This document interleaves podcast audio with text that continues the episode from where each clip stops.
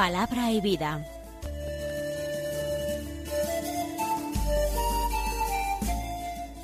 Con el Padre Manuel Horta, desde Sevilla.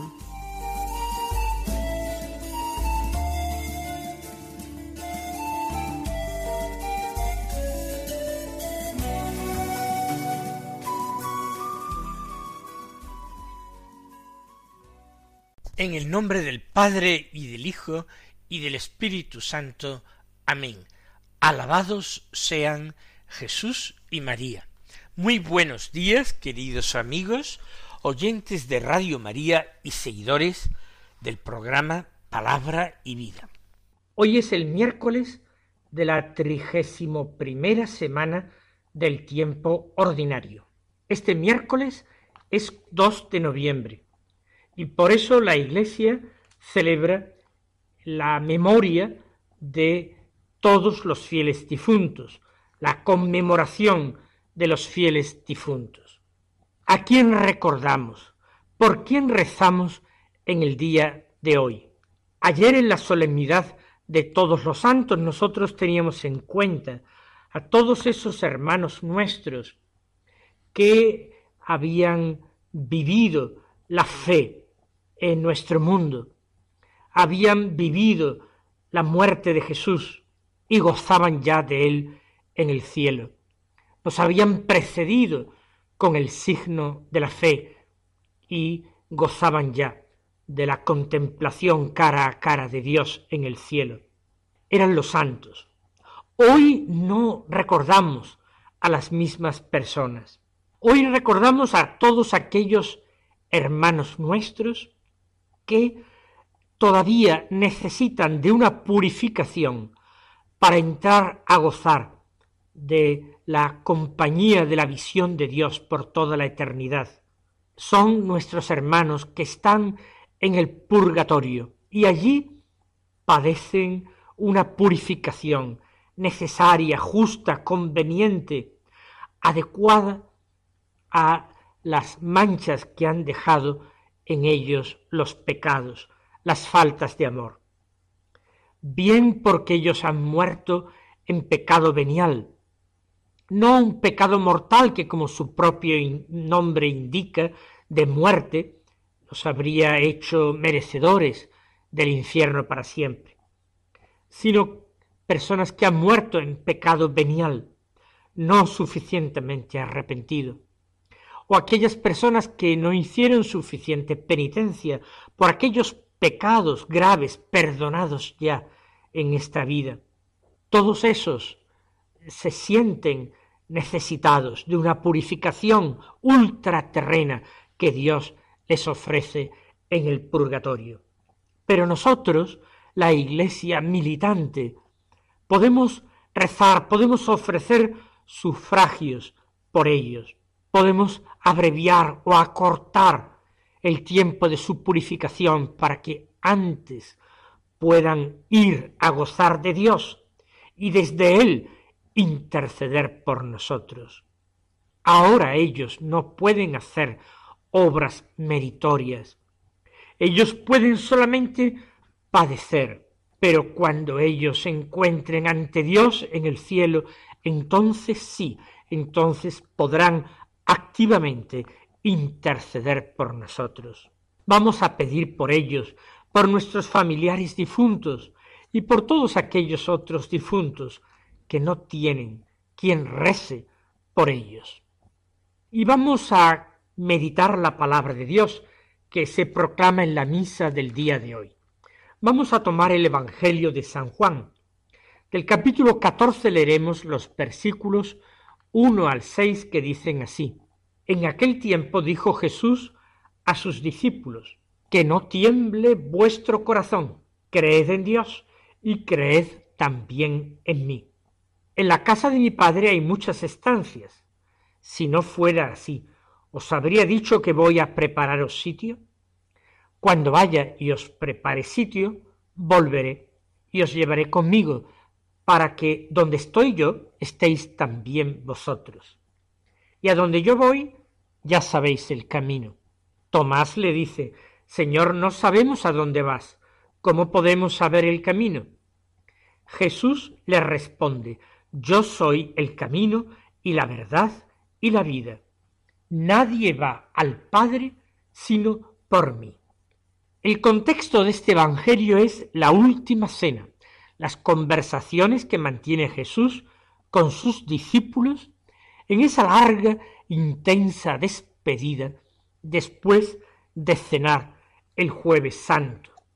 El Señor les ha lavado los pies a los suyos, ha instituido para ellos el sacramento de su amor y ahora les da las últimas enseñanzas, las últimas instrucciones. Que no tiemble vuestro corazón. ¿Por qué habría de temblar? Porque el contexto de aquella cena está cargado de negros presagios. Jesús está en Jerusalén. Jerusalén es el lugar donde está el templo, la casa de Dios. Pero es el lugar donde residen los sumos sacerdotes encargados del templo, grandes enemigos de Jesús, porque piensan que Jesús se opone al culto del templo. Allí están los ancianos del pueblo, casi todos ellos miembros del partido saduceo, influyentes eh, personalidades del pueblo, miembros del Sanedrín. Allí está lo más granado de los doctores de la ley, en su mayor parte del partido fariseo, que se habían opuesto vehementemente a Jesús casi desde el comienzo de su vida pública. Los fariseos seguían una interpretación de la escritura muy distinta a la de Jesús y habían convertido esto en su profesión y se complacían en las alabanzas y en el honor que le tributaban las personas del pueblo. No querían perder sus privilegios, no querían convertirse, prefirieron, junto con los sumos sacerdotes y los ancianos del pueblo, en su mayor parte saduceos, aliarse para perder a Jesús. Hicieron un complot contra él, decidieron su muerte, decidieron pagar a Judas Iscariote, el apóstol traidor, para que se los entregara en la primera ocasión que tuviera, en que no hubiera peligro de reacción por parte del pueblo, un momento discreto en que pudiesen atrapar a Jesús, prenderlo, estando solo. El pueblo no se alborotaría y no tendrían que intervenir de una forma quizás terrible los romanos. Humanamente el ambiente estaba cargado de negros presagios. No solamente Jesús conocía su próxima muerte, sino que los apóstoles, sin ningún conocimiento sobrenatural, ya la intuían, además de que su maestro la había anunciado, profetizado, al menos tres veces antes de ahora. Pero el Señor les dice que no tiemble vuestro corazón. Creéis en Dios, creed en Él y creed también en mí. Esa es la solución, esa es la respuesta. La fe en un Dios que es providente, que lleva las riendas de la historia, que dirige el curso de la vida de los hombres, que ha dispuesto la historia de los hombres como historia de salvación, en la que Él va a ir actuando, decidiendo, a pesar de sus enemigos, a pesar de los hombres que se le oponen, de los pecadores, a pesar del demonio y de sus súbditos, los espíritus malvados que actúan en daño, en perjuicio de los hombres. Dios con su providencia lo puede todo, con su amor lo puede todo. Creed en ese Dios, en el Dios providente, y que no tiemble vuestro corazón. Y eso sí, añade Jesús, creed también en mí. Si creéis en Dios, tenéis que creer a aquel que os ha mostrado el verdadero rostro de Dios. Tenéis que creer en vuestro Maestro y en vuestro Señor. Tenéis que creer en mí. Continúa Jesús. En la casa de mi Padre hay muchas estancias. Esta afirmación de Jesús es la que dio pie a Santa Teresa de Jesús para escribir su obra cumbre, las moradas o el castillo interior. En la casa de mi padre hay muchas estancias, hay muchas formas de estar en Dios, de gozar de Dios, de ver a Dios. Si no fuera así, dice Jesús, os habría dicho que voy a prepararos sitio. Es decir, el Señor afirma que Él está siendo nuestro precursor. Él va delante de nosotros hacia la casa del Padre y va para prepararnos sitio. Durante su vida pública Él había enviado en ocasiones a sus discípulos a prepararles sitio, alojamiento, posada. Nos acordamos de aquel incidente, aquella aldea de samaritanos que no quiso recibir a Jesús, porque Jesús iba desde el norte, desde la Galilea, hacia Jerusalén, para allí celebrar en el templo una fiesta. Y los samaritanos no daban culto a Dios en Jerusalén, ellos preferían darle culto a Dios en algunos montes de su tierra, en el monte Garizim, en el monte Ebal, y por eso se negaron a aposentar a Jesús. Y Santiago y Juan, los hijos de Zebedeo, que actuaron como hijos del trueno, así los había llamado Jesús Boanerges, le dijeron a Jesús en el colmo de su ingenuidad y también en el colmo de su fe, Maestro, ¿quieres que hagamos bajar fuego del cielo, que los consuma a todos, a aquella aldea poco hospitalaria? Y Jesús, ya lo sabemos, les reprendió continuaron a otro sitio. No sabemos si el Señor encontró posada aquella noche o durmió al raso con los suyos, pero les reprendió. Sin embargo, aquellos apóstoles habían mostrado por una parte una gran ingenuidad, pensando que a su palabra bajaría fuego del cielo como en una ocasión logró hacer el profeta Elías. También habían mostrado una gran fe y un gran amor al Señor. Fe en que el Padre no les negaría nada de lo que pidiesen para su Hijo Jesús. Pero ahora es el Señor el que dice que Él va a preparar sitio, Él es el que va a aposentar a los suyos y no les va a buscar cualquier alojamiento, sino el mejor, la casa de su Padre, el cielo. Y el Padre no les va a negar a Jesús, no le va a negar a Jesús el que aloje a sus amigos en el cielo, porque sus discípulos son aquellos que el Padre le ha dado a Jesús. Por tanto, es ahora moralmente imposible que les niegue la entrada a su casa. Yo voy a prepararos sitio, y cuando vaya y os prepare sitio, volveré y os llevaré conmigo Aquí radica la gran esperanza de la Iglesia. Volveré y os llevaré conmigo. Qué palabras más hermosas. Jesús nos da el fundamento de nuestra esperanza, de la esperanza de la Iglesia. Él volverá, Él viene pronto y además viene para llevarnos a nosotros con Él, porque el amor no soporta la lejanía, la ausencia del amado.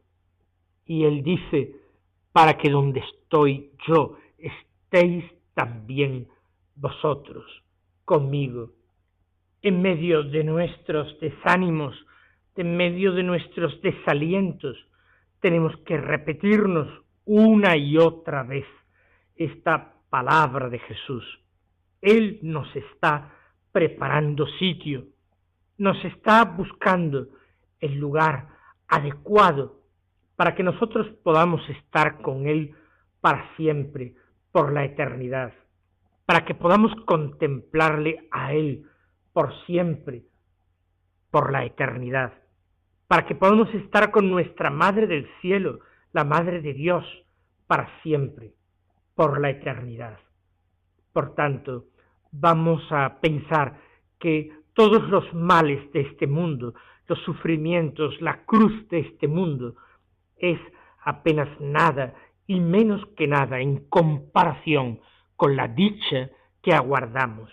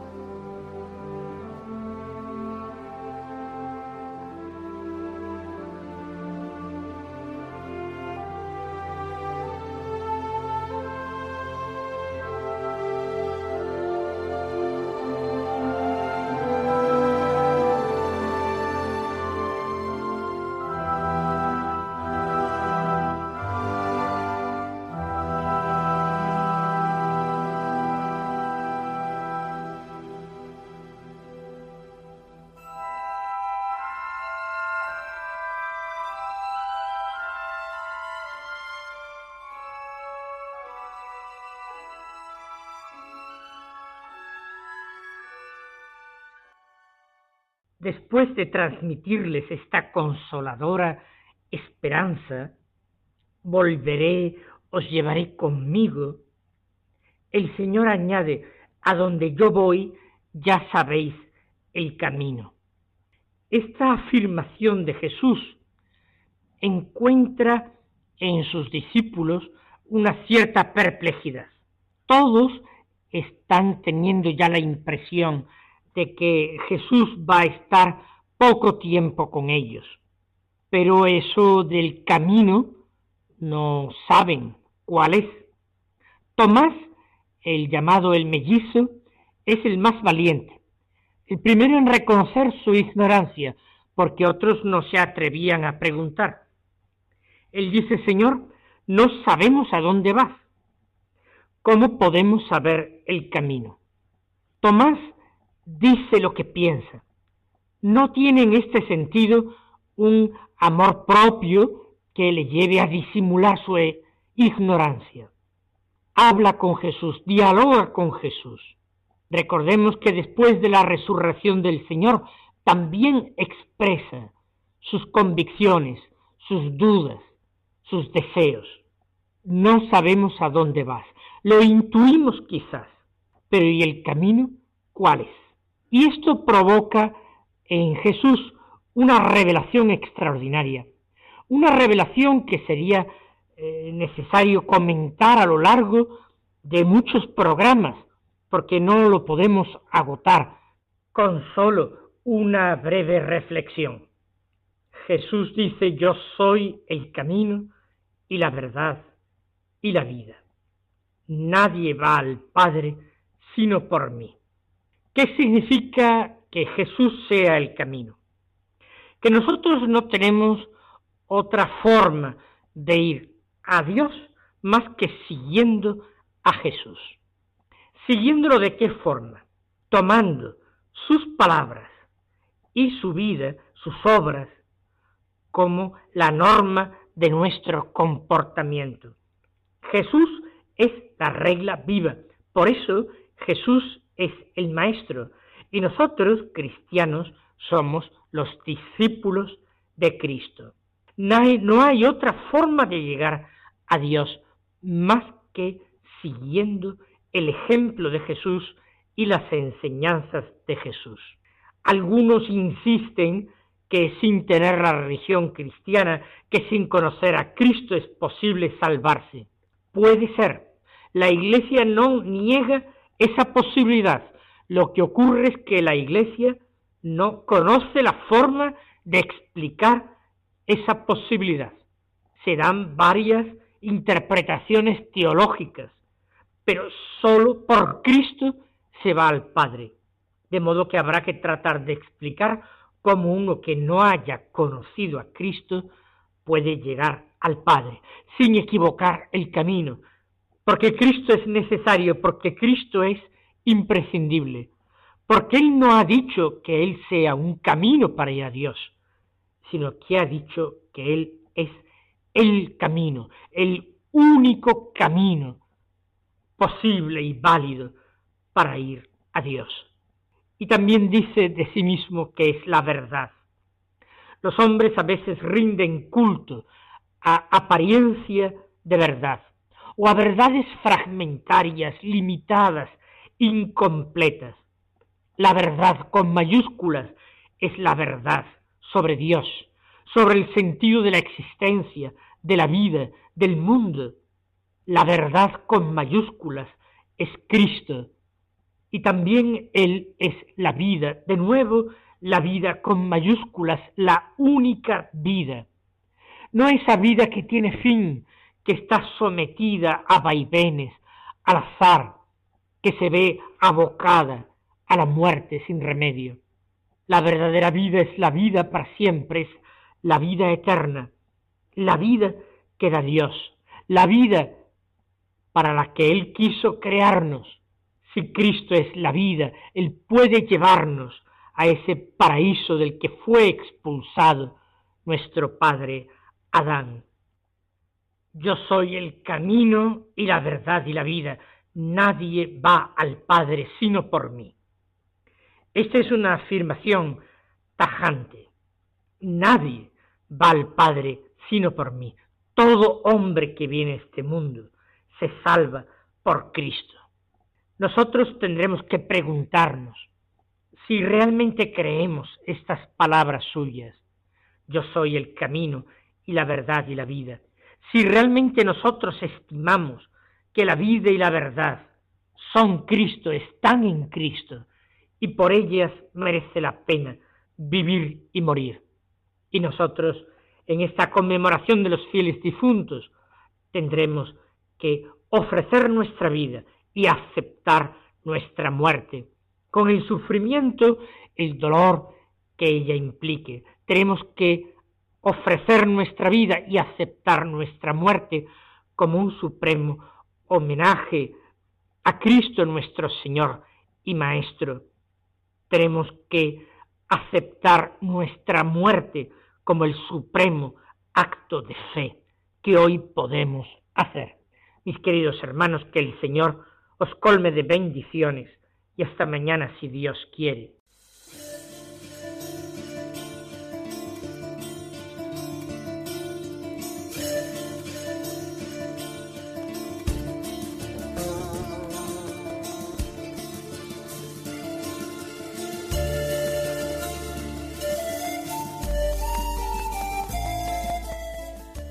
Concluye Palabra y Vida, un programa dirigido desde Sevilla por el Padre Manuel Horta.